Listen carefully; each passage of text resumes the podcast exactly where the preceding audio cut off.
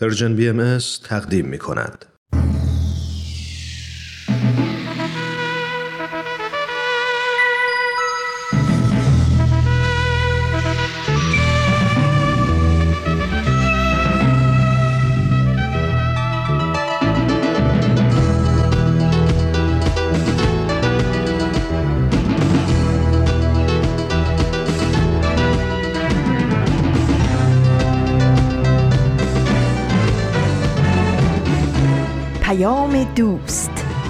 برنامه ای برای تفاهم و پیوند دلها.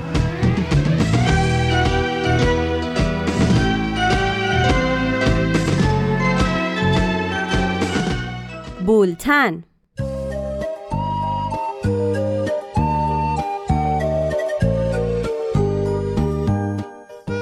این سی و یکمین شماره بولتن است.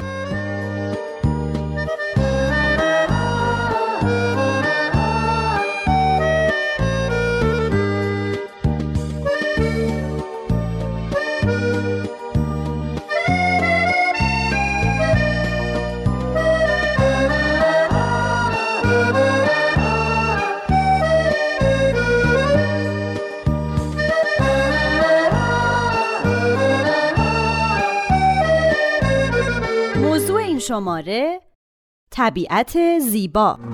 شکوفه میرخصد از باد بهاری. شده سر تا سر دشت سبز و گلناری. شکوفه های بیقرار روز آفتابی. به سبا بوس دهن با لب سرخابی. شکوفه خنده تو جلوه ها دارد. آن روی زیبا نظری سوی ما دارد. ای شکوفه خنده تو جلوه ها دارد. آن روی زیبا نظری سوی ما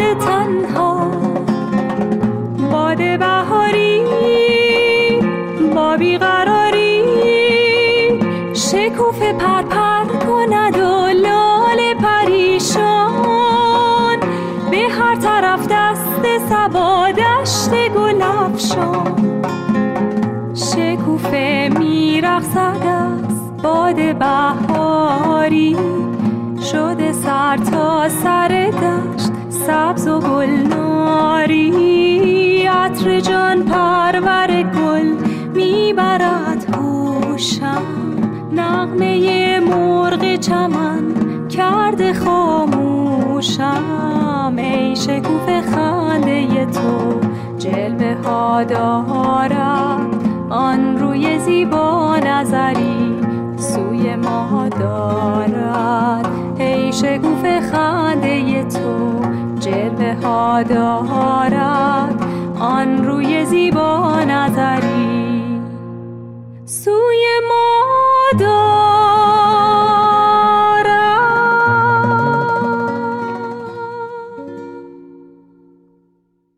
من نیوشا رات هستم. میزبان شما در بولتن. سردبیر برنامه آزاده جاوید. زمین پاک چیزی ازش تقصیر کیه؟ همه آدمای روی زمین. رفته بودیم لبه رو. خیلی آشغال بود. چرا آخه؟ با مامانم آشغالا رو جمع به جون داریم نابودش یعنی زندگی نکنیم؟ زندگی کنیم نه تخریب. همش حرف. می‌خوان انحصاریش کنن. زمین و زمین طبیعت. دریا رودخونه خاک یعنی ما بی. تقصیریم خرابکاری من که نه. این همه درخت که قطع خب چوب لازم داریم. این همه کوه و تپه و باغ که ساخت خب شهرک سازی میشه. آتیش سوزی جنگلا. پیش میاد. تخریب محل زندگی انسان حیوانات مهمتره یا حیوان؟ یه پسر بهش سنگ خیلی ترس. فرار. همه ضایعات برای پلاستیک. بسته یه بندیه کیسه زباله. بدون اینا چیکار کنیم؟ اقدامات فردی. حیف نیست. طبیعت امانت ماست. باید به نسل بعدی برسه. می‌رسه. باید یه کاری باید با طبیعت آشتی کرد. باید نجاتش داد. امروز 22 آوریل مصادف هست با روز جهانی زمین پاک. در بولتن امروز به موضوع زمین و طبیعت که هدیه زمین به نوع بشره می‌پردازیم. اگر در این مورد نظری دارین با شماره تلفن مستقیم ما تماس بگیرین.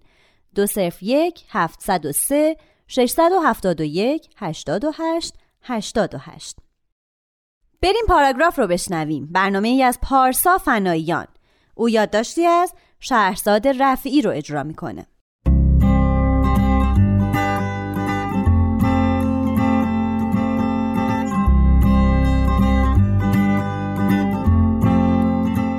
پاراگراف.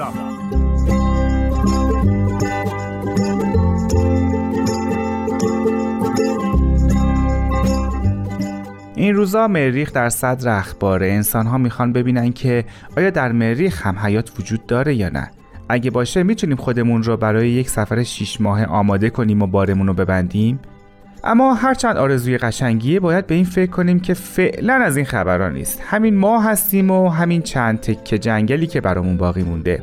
همونایی که میسوزونیم و به باد میدیم. همون طبیعتی که سالی یکی دو بار یک روز رو براش جشن می‌گیریم و در همون جشن هم کلی زمین رو نابود می‌کنیم. اما امروز قرار امیدوار باشیم. امروز می‌خوایم بریم سراغ نشانه هایی که میگن دنیا بهتر شده. چطوری؟ کجا؟ مثلا همین که آدم های بیشتری تو دنیا سراغ رژیم های غذایی سالم میرن و دور گوش رو خط می‌کشن یا حداقل برای یک روز در هفته غذای گیاهی می‌خورن خودش یک نشونه است. مثلا اینکه آدم های زیادی سراغ دوچرخه میرن و دور ماشین رو خط می‌کشن. می‌دونین قبلا چقدر ظرف و ظروف یک بار مصرف زیاد بود؟ توی هر مهمونی و هر جمع و هر مناسبتی لیوانهای یک بار مصرف ریخته بود و بشقاب و کاسه. اما الان خیلی از اونایی که در تدارکات برای مناسبت ها هستن میرن سراغ ظرف های معمولی همونایی که قبلا استفاده می‌کردیم. لیوان های شیشه‌ای و بشقاب های چینی و سفالی. قابلمه های بزرگ جای بسته بندی های پرسی و تک نفره غذا رو گرفتن. کافه ها به لیوان های شخصی که از خونه میان تخفیف میدن. آدمایی پیدا میشن که فهمیدن میشه با استفاده از یک وسیله کلی کار کرد و نیازی به هزاران وسیله نیست. آدمای زیادی فهمیدن که مینیمالیسم فقط سیاه و سفید پوشیدن نیست. یعنی به اندازه خرید کردن و به اندازه داشتن و به اندازه مصرف کردن. یعنی نیازی نیست. حتما وقتی عروسی می‌کنید چیزهایی رو برای خودتون بخرید که می‌دونید تا 100 سال دیگه هم استفاده ای ندارن. همه اینها خوب و امید بخشن چه چیزایی بهتری رو شما می‌تونید مثال بزنید؟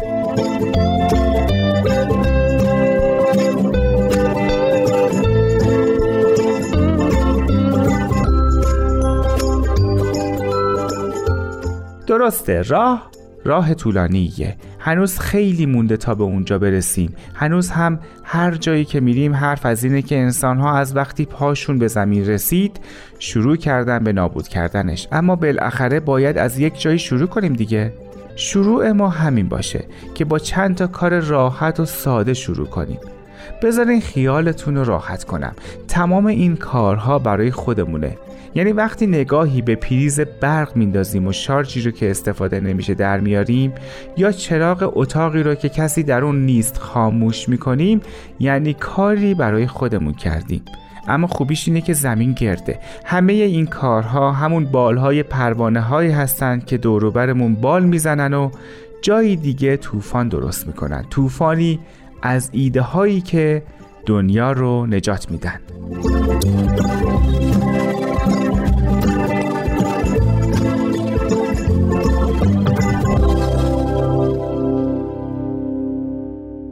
جان مککانل فعال صلح طلب در سال 1969 برای اولین بار در کنفرانس یونسکو پیشنهاد کرد که روزی به عنوان روز زمین نامگذاری بشه. هدفش هم این بود که به کره زمین و مفهوم صلح در ایالات متحده آمریکا توجه بشه. البته اولین بار روز 21 مارس یعنی اول فروردین سال 1970 بود که این روز برگزار شد. بعدا روز 22 آوریل به جای 21 مارس برای نامگذاری روز زمین انتخاب شد. در سال 1990 بود که این روز جنبه بین المللی پیدا کرد. حالا نوبت برنامه یادی از گذشته است که آزاده جاوید تهیه می‌کنه. پگاه موافق یادداشتی از خودش رو اجرا می‌کنه.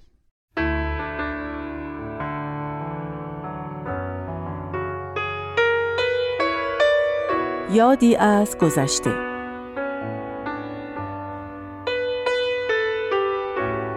سرزمین رویاها.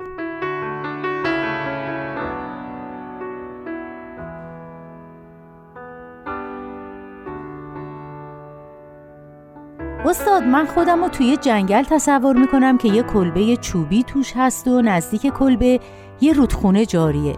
و من همینطور که صدای آب رو میشنوم به نور آفتابی که از لابلای شاخ و برگ درختها میتابه نگاه می‌کنم.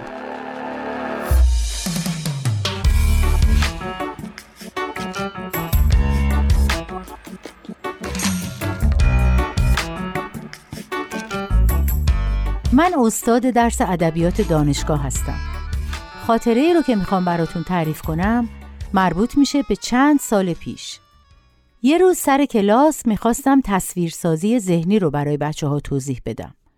گفتم تصویرسازی ذهنی در یک متن ادبی به معنی استفاده نویسنده از زبان زنده و توصیفی برای افزودن عمق به اثره و برای تعمیق درک خواننده حواس اون رو درگیر می‌کنه. بعد برای فهموندن بهتر مطلب از همه اونا خواستم که برای مدت یک دقیقه چشماشون رو ببندن و خودشون رو در جایی که همیشه آرزو دارن اونجا زندگی کنن ببینن و سعی کنن اونجا رو برای ما توصیف کنن. یعنی بگن که چی می‌بینن، چی میشنون، چه بویی استشمام می‌کنن و و و و. بعد از یک دقیقه یکی یکی شروع کردن به توصیف سرزمین رویاهاشون. و باید بگم که سرزمین رویاهای اکثر اونا یا توی جنگل بود یا کنار دریا. یکیشون خودش رو توی کلبه می‌دید در اعماق جنگل با یه اینترنت پرسرعت. اون یکی کفشاش رو در آورده بود و داشت کنار ساحل قدم می‌زد و خونکی آب و شنهای نرم و جنبش بچه ماهی های خیلی ریز رو با پاهاش احساس می‌کرد. یکیشون تو دل کویر یه کلبه داشت و تو ایوون دراز کشیده بود و هی دستشو بالا می برد تا ستاره ها رو تو مشتش بگیره که یک دفعه باد شدیدی اومد و شنهای نرم رو پاشید به سر و صورتش. یکی از بچه ها خودش رو تو دفتر کارش تو نیویورک تصور می کرد که ایستاده کنار پنجره و رفت و آمد آدم ها و ماشین ها رو تماشا می‌کنه. ولی چون پنجره ها دو جدار است هیچ صدایی نیست. آسمون آبی پر شده از ابرای قشنگ. منشی دفترش وارد میشه و میگه همه کارمندا تو اتاق کنفرانس منتظر اون هستن. یکی دیگهشون یه مزرعه داره و مشغول کشاورزیه و صدای قارقار کلاقها که دست جمعی از بالای سرش رد میشن رو میشنوه و با آسودگی خاطر و افتخار فراوون به مترسکی که همین امروز صبح درست کرده و وسط مزرعه قرار داده نگاه می‌کنه.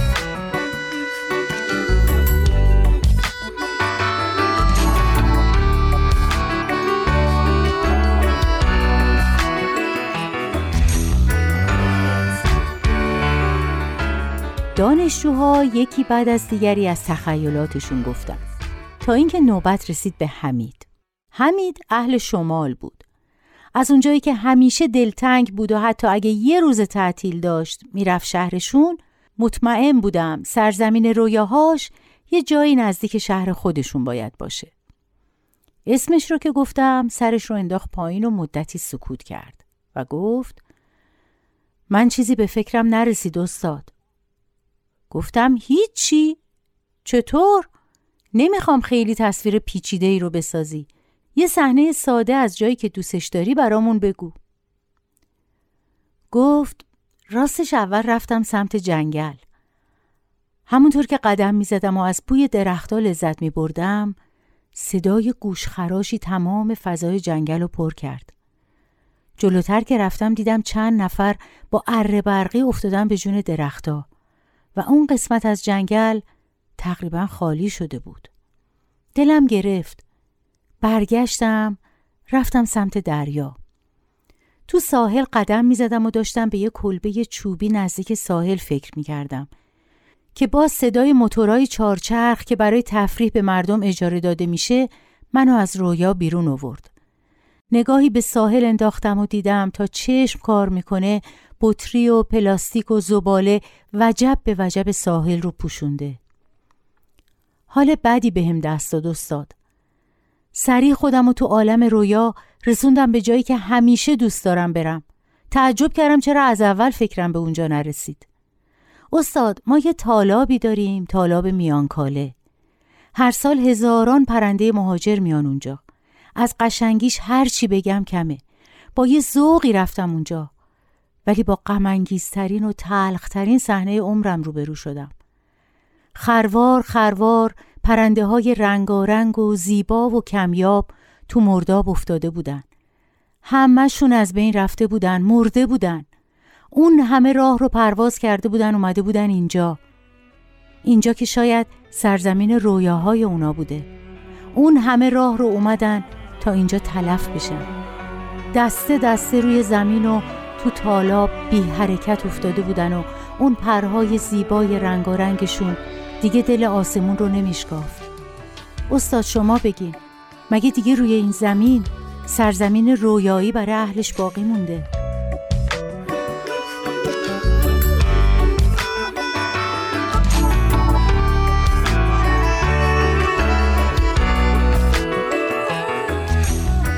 حمید بغز کرده بود. و این جملات آخر رو با حق می گفت من مبهوت این تصویرسازی ذهنی حمید بودم و زبونم بند اومده بود. واقعا نمی‌دونستم چی بگم. تحسینش کنم بابت جملات مؤثرش یا از عمق فاجعه ای که برامون تصویر کرده بود اظهار تأسف کنم. بهش گفتم حمید واقعا نمی‌دونم چی بگم. گفت استاد بذارین من بگم. ای کاش این طبیعت زیبا رویای هیچ کس نبود. اون وقت شاید هنوز زیبا بود و زنده بود و نفس می‌کشید.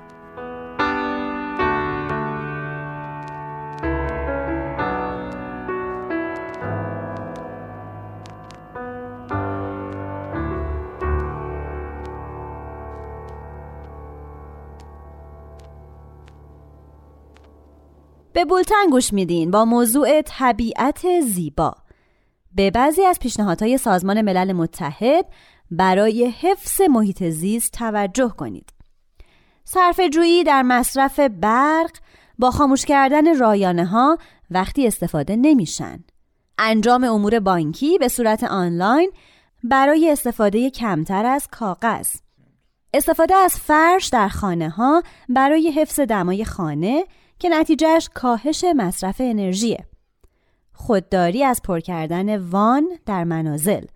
کمک به بازیافت پسماندهای غذایی استفاده از دوچرخه و پیاده روی به جای وسایل حمل و نقل عمومی. عدم استفاده از بطری و فنجانهای یک بار مصرف. حالا بریم به سراغ نوید توکلی که در برنامهش ما مردم نازنین به اتفاق عرستو رحمانیان طبیعت زیبا رو از دید جامعه شناسی بررسی می‌کنن. ما مردم نازنین.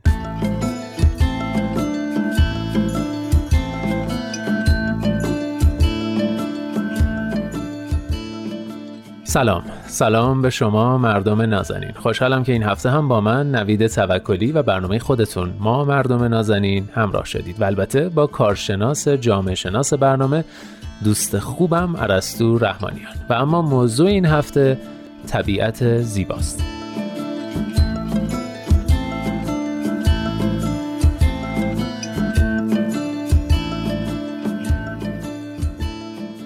خب عرستو جان خیلی ممنونم که امروزم با ما هستی و خیلی خوش اومدی. حتما یادت هست که تو یکی از قسمت های قبلی در مورد محیط زیست و آسیب هایی که بشر به محیط زیست می‌زنه و توسعه پایدار و این مسائل صحبت کردیم. موضوع امروز یعنی طبیعت زیبا یکم شبیه به مبحث محیط زیست به نظر می‌رسه. پس به عنوان مقدمه اول بهمون بگو که قرار از چه زاویه متفاوتی به این موضوع بپردازیم. بله منم درود میفرستم خدمت شما نوید عزیز و شنونده های خوب برنامهتون. والا اینجا میشه کمی به عقبتر هم بریم و ریشه بحث کنیم درباره اینکه اون چیزی که اصطلاحا بهش میگیم طبیعت چیه و حضور و نبودش هر کدوم چه تأثیری می‌تونه توی زندگی آدمو بذاره. ضمن اینکه چرا اصلا هرچی میگذره طبیعت داره تبدیل به یک پدیده بیرونی و غیر قابل دسترس میشه و البته نهایتا چه کاری میشه برای این موضوع کرد؟ آه خیلی هم خوب. پس قرار شد برگردیم عقب. اگه موافقی حالا که برمیگردیم عقب از رابطه ی انسان و طبیعت شروع کنیم. اینکه انسان چه تاثیر روی طبیعت گذاشته و طبیعت چه تاثیر روی انسان داشته. بله. برای توصیف بهتر محیط طبیعی یا اونچه که امروزه بهش طبیعت میگیم میشه به طور کلی چند چیز رو عنوان کرد. خب. محیط طبیعی همیشه با انسان بوده ولی شاید از زمانی موضوعش معنای مشخصتری پیدا کرده که انسانها قابلیت کاشت بذر در زمین و در نتیجه امکان سکونت و تولید مایحتاج بر روی زمین ها رو کشف کردن و در نتیجه گروه گروه تبدیل به ساکنین کشاورز شدن و روستاها در واقع به این شکل برای اولین بار به وجود اومد آها. ابتدا تقریبا انسان ها کاملا مغلوب طبیعت بودن و در مواجهه با اونچه در طبیعت اتفاق میافتاد فقط می‌تونستن نهایتا نقش ترمیم کننده داشته باشن اما به تدریج با پیشرفت فنون کشاورزی انسان فهمید که می‌تونه تسلطی نسبی بر طبیعت داشته باشه و با بعضی عوارض نامساعد طبیعی هم مقابله بکنه بله. با این حال نمیشه که اطمینان کرد که تو جامعه کشاورز روستایی زندگی افراد ارتباطی تنگاتنگ با طبیعت داشت. چون هم داشتن باهاش زندگی می‌کردن هم توش کار می‌کردن هم دائما برای تسلط بیشتر بر اون باهاش درگیر بودن. مثلا یکی از تاثیرات طبیعت حالا بر زندگی آدما می‌تونه آهنگ زندگی باشه. با اینکه حالا گردش فصول و ماها در روستا و شهر یکیه ولی به راحتی می‌تونیم ببینیم که چقدر این گردش تو روستا معنای ویژه تری داره. بله. چون هم زمان کار اونا رو تعیین می‌کنه هم ریتم زندگی رو تنظیم می‌کنه و هم از یک ریتمی هیچ وقت معمولا سریعتر نمیشه. علتش هم همین طبیعی بودن فضاست. یعنی المان هایی که شما در روستا باهاش ارتباط دائمی دارین چیزایی مثل مثلا حیوانات روی زمین یا حیوانات آبی و پرندگان گیاهان و هر آنچه در طبیعت موجوده این عناصر در طول زمان تغییر ریتم و آهنگ نمیدن و شکل ثابتی دارن. برعکس شهرها که المانهای اصلی که آدما باهاش سر کار دارن از مصنوعاتن و در نتیجه همیشه این مصنوعات پیشرفت می‌کنن در حال تغییرن و این تغییر معمولا به سمت سریعتر شدنه. پس ریتم زندگی تو محیط طبیعی برخلاف شهرها همیشه تقریبا ثابت و تقریبا همیشه هم کندتر از شهرهاست این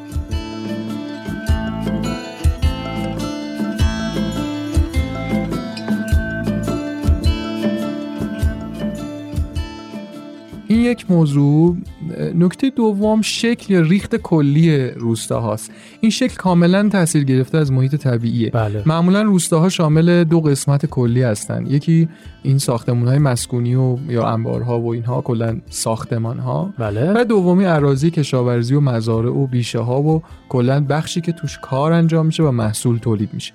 این دو قسمت در ارتباط تنگاتنگ اما جدا از هم هستن. بنابراین کار نسبت به زندگی خارج از کار چندان جدا و منفک نیست. بله. تو روستا. و تقریبا مخرج مشترک بزرگی با هم داره. درست. البته که شکل روستاها با هم فرق دارن بعضی روستاها مجتمعن بعضی پراکندن بعضی پلکانی و شکلهای متفاوت دارن که البته تقریبا تمام این شکلها رو ما توی جاهای مختلف ایران هم می‌بینیم. درست. اما این ویژگی هایی که ذکر کردیم کم و بیش توی همه این روستاها مشترک.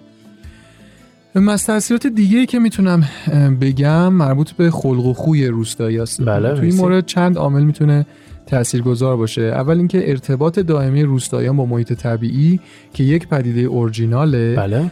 باعث میشه روحیات خاصی پیدا کنن. مثلا احتمالا آرامش درونی بیشتری دارن و برعکس اضطراب درونی کمتری رو تجربه می‌کنن. بله. دوم همین ارتباط و نزدیکی خیلی بیشتر با المانهای طبیعی مثل موجودات زنده حیوانات و اینها. بله. اونا رو احتمالا از منظر اونچه در شهر به عنوان اخلاق محیط زیستی و یا ارتباط با موجودات زنده می‌شناسیم برتر می‌کنه.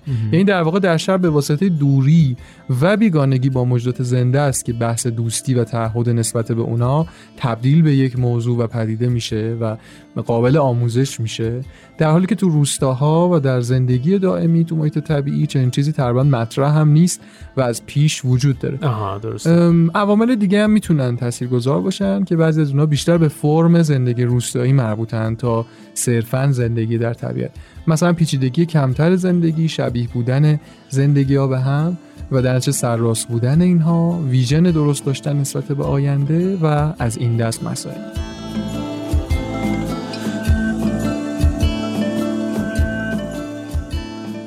بسیار خب حالا از روستا بیایم به شهر رابطه انسان شهرنشین با طبیعت چطوریه؟ در مورد شهرنشینی بعد از انقلاب صنعتی و افزایش چشمگیر جمعیت شهرها دوباره نیاز به آب و هوای طبیعی و سالم احساس شد و در نتیجه طرحهای بازگشت به طبیعت مطرح شدن آها. مربوط میشه به قرن 19 تقریبا نتیجه جنبش های اصطلاحا رفرمیستی باعث شد پارک ها و فضاهای سبز متعدد تو شهرها قانونا ساخته بشه و به یکی از شاخص های طراحی شهری تبدیل بشه. بله. قوانینی که در پی این جنبش ها تصویب شد باعث شد جلوی رشد بیرویه شهرها و ساختمان های شهری تا حدی گرفته بشه.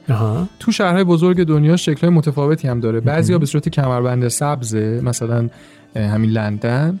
یا بعضی به شکل کمان سبز نمونش مسکو.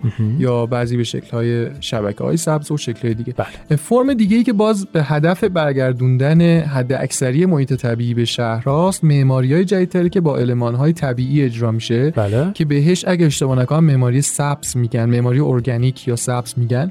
من تو زمین معماری البته تخصصی ندارم. فقط می‌دونم که بله. مثلا هم تو اشیاء داخل ساختمونی و هم نماهای ساختمون ها از علمان های طبیعی استفاده میشه و البته اساسا این فلسفه پشتشه که ساختمون ها در امتداد یک محیط طبیعی و یا درون آن ساخته بشن و نوعی طراحی بشن که انگار جدا از محیط طبیعی نیستن. جالبه انسان شهرنشین از طبیعت و زندگی با ریتم طبیعی دور شده. حالا انگار داره تلاش می‌کنه که یه جورایی دوباره طبیعت رو به زندگی خودش برگردونه. اما سوال اینجاست که آیا این تلاش ها کافی و موفق بودن یا نه؟ یه نکته که اینجا مهمه اینه که این تلاش ها به معنی صحه گذاشتن برای اینکه ما قرار برگردیم از شهر به روستا نیست. و قرار همین شهرنشینی و مدنیت ادامه پیدا کنه منتها بله. توی این فرم شهرنشینی ما چیزهایی رو از بین بردیم که ظاهرا باید حداقل خودش یا کارکرداش برگرده دوباره بله. همه تلاشایی که تو برگردوندن طبیعت به شهرها داره میشه نشان از این داره که اهمیت وجود طبیعت کشف شده و انسانها فهمیدن که با دوری گزیدن از محیط طبیعی عملا در حال صدمه دیدن هستن آها. اما همچنان به نظر میاد ابعاد واقعی قضیه دقیق و درست محاسبه نشده باشه و یا امکان برگردوندن محیط طبیعی به اندازه‌ای که از دست داده های واقعی انسان ها برگرده همچنان وجود نداره بله. علتش هم اینه که همچنان طبیعت درون شهرها ابژه استفاده انسان هاست نه تعیین کننده ویژگی های زندگی. درست. مثلا ریتم به هم ریخته و گاهن بسیار سریع زندگی شهری که می‌تونه خودش باز لطماتی رو به زندگی انسان ها بزنه با اووردن یه فضای سبز به درون شهر آنچنان قابل جبران نیست. بله. در واقع محیط طبیعی اینجا همچنان محاط به زندگی شهری آدم ها. درست. و یا مثلا آشتی واقعی انسان ها با جانداران دیگه هم چیزی نیست که با پدید آوردن مثلا چند تا باغ وحش یا امثال هم عمق پیدا بکنه. در این حال به نظر می‌رسه بخشی از ماجرا هم جبران شده. مثلا اقدامات وسیعی در جهت جلوگیری از آلودگی ها و تخریب محیط زیست داره صورت می‌گیره یا هشدارهای جدی در خصوص از بین رفتن گونه های جانداران به شهروندان داده میشه و البته بسیاری پلنهای بزرگتر البته. اما همچنان این سوال به نظر من پاورجاست که آیا تأثیر واقعی طبیعت بر زندگی آدم ها درست فهم شده؟ و برای برگردوندن حداقل ویژگی های مثبت و کارکردی اون به زندگی انسان ها فکری میشه یا فقط اون جنبه که پشتش منافع اقتصادی و یا سلامت انسان هاست تو اولویت اصلی داره قرار می‌گیره؟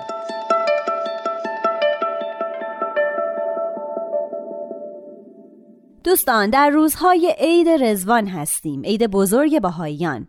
از دو روز پیش برنامه به نام شراب و کلید و چراغ پخش میشه که تهیه کنندش همکارمون امیر یزدانیه.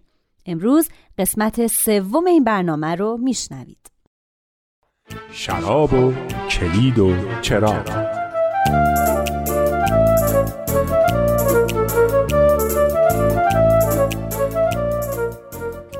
درود و عید رزوانتون مبارک. با اجازتون بریم سر سوال خودمون در مجموعه برنامه های شراب و کلید و چراغ این که چرا باید از احکامی پیروی کنیم که پیامبران برای هر عصر و دوره میارن.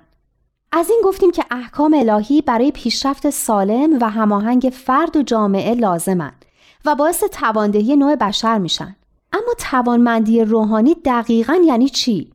تعالیم الهی چه قدرتی به ما میدن؟ جواب این سوال شاید تو مفهوم قدرت باشه. اگه قدرت رو توانایی ایجاد تغییر معنی کنیم درسته.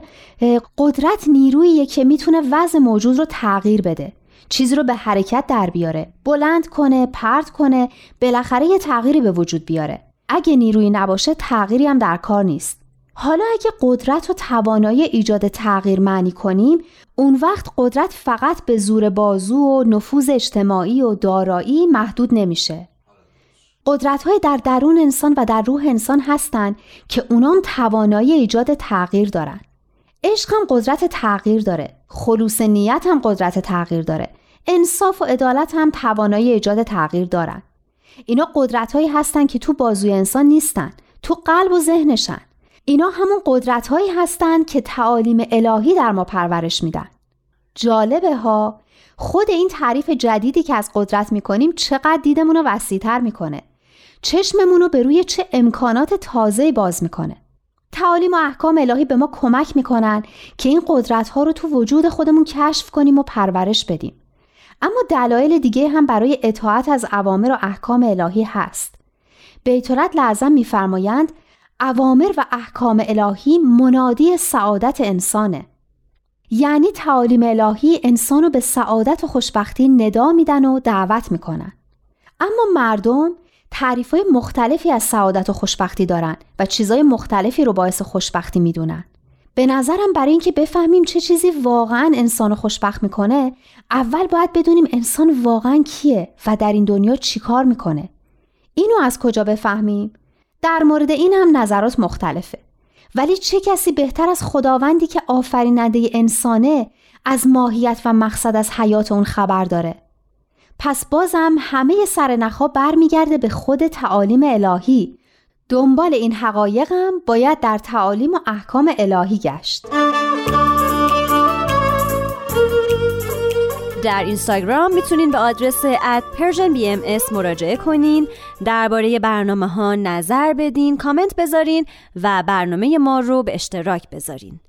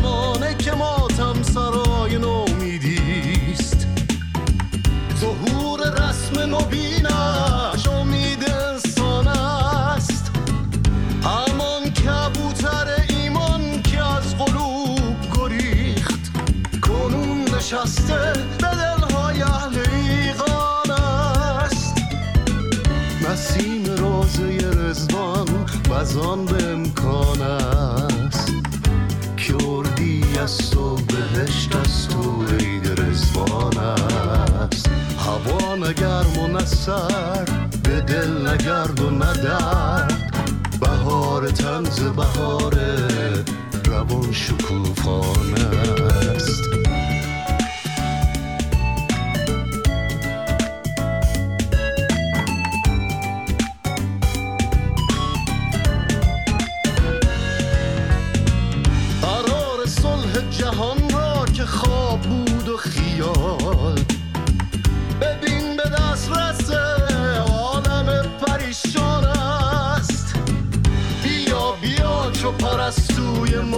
بخش بهار که ذهن شهر پر از باور زمستان است.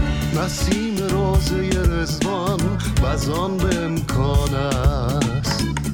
که اردی است و بهشت است و عید رزوان است.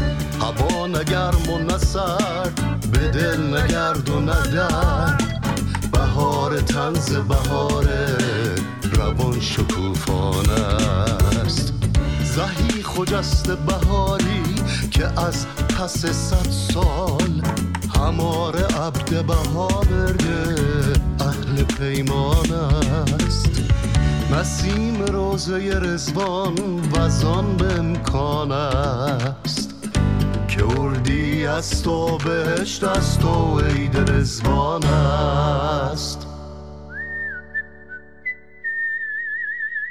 نکته برنامه ای از رامان شکیب آماده پخشه. او و همکار نویسندش سهراب مزفری با هم به سراغ طبیعت زیبا میرن. نکته.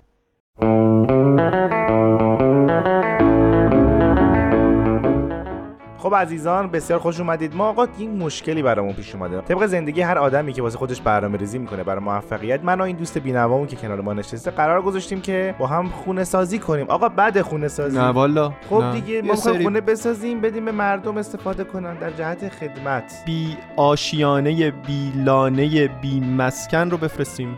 تاکیدت رو بیا زیاد بود نگران شدم. نه. در جهت همین قضیه ما یک منطقه ای رو انتخاب کردیم شروع کردیم به خرید زمین هاش حالا بعضیاش هم خب صاحب نداشت. از کی بخرم خب؟ وقتی صاحب نداره من از کی من از بخرم؟ کجا بیارم؟ آفرین. ما اونایی که صاحب داره رو می‌تونیم خرید کنیم. اونی که صاحب نداره برم دنبال کی بگم ازت میگیریمشون. تموم شد. بهترین کار همینه. چون می‌خوایم چیکار کنیم؟ آباد کنیم. بسازیم. احسن. حالا قضیه اینه که بعضی از آدما رفتن یک نامه پر کردن امضا کردن گفتن آقا اینجا رو این کوه رو نسازید. اشتباه کردم. 100 درصد. اون نامه که پر شده جلو کار ما رو گرفتن. گفتن آقا اینجا نمی‌تونید بسازید. مثل اینکه یه سری بندام داشته. حالا امروز ما می‌خوام از این تریبون استفاده کنم. بیام اینجا سوالا رو دونه دونه مطرح کنیم. مطالب رو مطرح کنیم بفهمن آقا جان به خدا ما قصد خدمت داریم. خواهش می‌کنم بفهم. خواهش می‌کنم. پس بریم بیایم. آقا نکته اول گفتن که شما اگه بخواید خونه بسازید باید درختها رو ببرید. اصلا شما صورت مسئله رو نگاه کن. من هیچ نمیگم. شما خود جواب بده. نه اشتباه کردن اگر شما می‌خواین کارو بکنید من جلو شما رو می‌گیرم. به خاطر اینکه نباید درختها رو ببری دو نفر رو لابد می‌خوای با اره برقی بندازی به جون این درختها پول بدی. اصلا کار درست نیست نه اصلا نه. به صرفه نیست اقتصادی آتیش نیست. می‌زنیم تموم شد. آتیش می‌زنیم درختها رو از پایه و اساس همه رو میسوزونیم. یه کبریت از دامنه می‌گیره از کوپایه می‌گیره میره قله. میره بالا. تموم. بعد حالا مزیتاشو شما بفرمایید. مزیت اینه که چی؟ شما وقتی خونه رو که ساختی. تموم که شد این می‌گیره میره تا نوک نوک قله تموم شه. ویو ابدی. ویو ابدی؟ شما اونجا خونه داری. ویو ابدی از قله کوه به کوه پایه الان مشکلشون چیه؟ اون درختای سرو و چنار و ایناست. ما الان خونه رو که ساختیم آها. یه سری کاج همیشه بهار جوری طراحی می‌کنیم. خوشگل مشکل. تموم شد. بعد می- می‌کشیم روش. از این مجسمه ها هم هست. دو تا سرباز هخامنشی. دو تام سرو می‌زنیم کنارش. خوشگل. تموم. واقعا این معماری و عمران فکر می‌کنم جا نیافتاده در فرهنگ ما و یه ذره باید بیشتر روش کار بشه. خب این این مشکل حل شد درسته؟ خب مطلب بعدی؟ شما بخون. آلودگی هوا رو متذکر شدن این اگه- دیگه از اون حرفا بود یعنی اگه مثلا الان ما اینا رو بسوزونیم هوا آلوده میشه. چه ربطی داره؟ شما تو خونت غذا نمیسوزونی؟ 100 درصد. شما گاز رو روشن 100 نمی‌کنی. گاز اصلا شما. سوال نپرسی من میگم 100 درصد. تموم شد. من هیچی نمیگم. وایس نگاه کن. 100 درصد. تموم شد. من مشکل چی الان پس؟ مشکل اینجاست که این دوستان عزیز آبادانی. و سازندگی رو نمی‌بینن. خدمتی که ما می‌خوایم به آدما بکنیم رو نمی‌بینن. ما اصلا متوجه یک گروهی از آدما هستیم که این گروهی از آدما دیده نمیشن. کیان؟ مدام هی میگن بی خانمان های جنوب شهر. خب. آیا, آیا شما شنیدی راجع به بی خانمان های شمال شهر صحبت کنن اصلا. خب ما اینا رو دیدیم. 100 درصد. ما اینا رو متوجه. شدیم. نه صد در هر چی می‌خوای بگو شما اصلا. درسته همون. ما متوجه شدیم اینا رو و واسه اینا داریم رو کوه خونه می‌سازیم. وگرنه خب می‌رفتیم تو شهر میساختیم. تو کوه ساختیم که این بی خانمان های شمال شهر موفق بشن یه جا ساکن شن پس این مسئله هم کامل رد تموم. میشه تموم شده. برو سری بعدی وقت نداری. مطلب بعدی که مطرح کردن گرمایش زمینه. الان اون بنده خدایی که تو قطب شماله. بله. کیا تو قطب شمالن اسکیمو. اسکیموها که تو ها. قطب شمالن بله. اونا سردشون نمیشه. چرا؟ من نباید یه کاری بکنم اون بچه رو اون بر دنیا گرمش بکنم. اصلا ماهیشو خام می‌خوره. آخه. با کدوم آتیش؟ تو یخ آتیش دیدی شما؟ اصلا شما به اسکیمو بگو درخت. آها. می‌دونه چیه؟ چیه نمی‌دونه چیه آها اون نمی‌دونه اون نمی‌دونه شما می‌دونی چیه؟ نه والا. تموم شد. وقتی نمی‌دونه چیه ما باید اونجا رو گرم کنیم که زمین برف و یخا بره که درخت بیاد بالا. بهار ببینن تو زندگیشون. نوروز ببینن تو زندگی. آفرین. اینجوری که نمیشه که زندگی. آفرین. درسته. درسته. پس اینم تیک بزن زد عقب زدم اصلا. گزارش داریم چند تا مورد دیگه هم هست. اجازه بده من کاغذامو بررسی. بکنم. من خیلی خوشحال از وقتی اومدی این کاغذاتم. خیلی مشکل گشا بود. استفاده از سوختهای فسیلی به عنوان منبع انرژی. اصلا من نمی‌فهمم حرفا اصلا یعنی ولش چی کن اصلا. انقراض جمعی گونه ای از حیوانات من این دایناسوریم که. انقراض ببین. برو بعد به وجود آوردن شرایطی برای طبیعت که نتونه خودش رو بازیابی کنه. اصلا این خود طرف نفهمیده چی گفت. شما وقتی بخوای تیتر بگی باید یه تیتر کوتاه بگی. وقتی تیترت بلنده یه حرفی برای گفتن نداری. من کاغذا رو انداختم. و ببین چی شد که من دیگه کاغذا رو انداختم. پس قضیه تموم شد. تمومه. بریم. بریم بسازیم. کبریت از من نفت از تو. من پول نفت نمیدم. گفته باشم نفت از همسایه برمی کبریت. تو انباری بریم. قربونت چاکریم خدافظ. درختت را ببر. آن را کبریت کن. کبریت را به من بده. تا من دوباره درخت را بسوزانم. من پول نفت نمی‌دهم. و حالا آیه های ملکوت با اجرای سایه حکمت.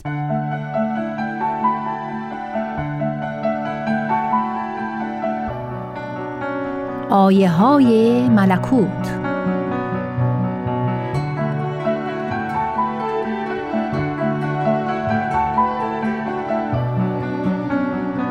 حضرت عبدالبها مبین آثار و تعالیم بهایی می‌فرمایند احبای الهی باید نه تنها به انسان رعفت و رحمت داشته باشند بلکه باید به جمیع زیروح نهایت مهربانی نمایند.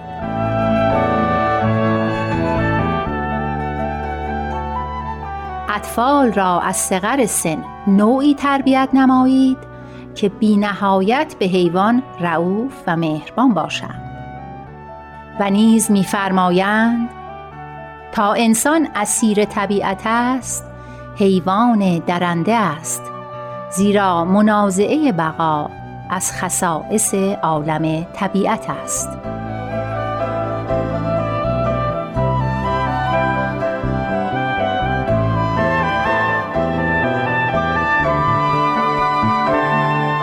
حضرت عبدالبها می‌فرمایند ملاحظه نمایید گلهای حدائق هرچند مختلف النوع و متفاوت اللون و مختلف الصور و الاشکالند ولی چون از یک آب نوشند و از یک باد نشو و نما نمایند و از حرارت و ضیاء یک شمس پرورش نمایند آن تنوع و اختلاف سبب ازدیاد جلوه و رونق یکدیگر گردد.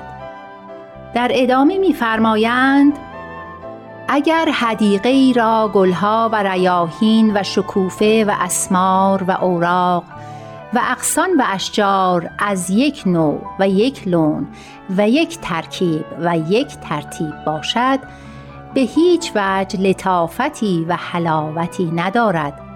ولکن چون از حیثیت الوان و اوراق و ازهار و اسمار گوناگون باشد هر یک سبب تزئین و جلوه سایر الوان گردد و حدیقه انیقه شود و در نهایت لطافت و تراوت و حلاوت جلوه نماید.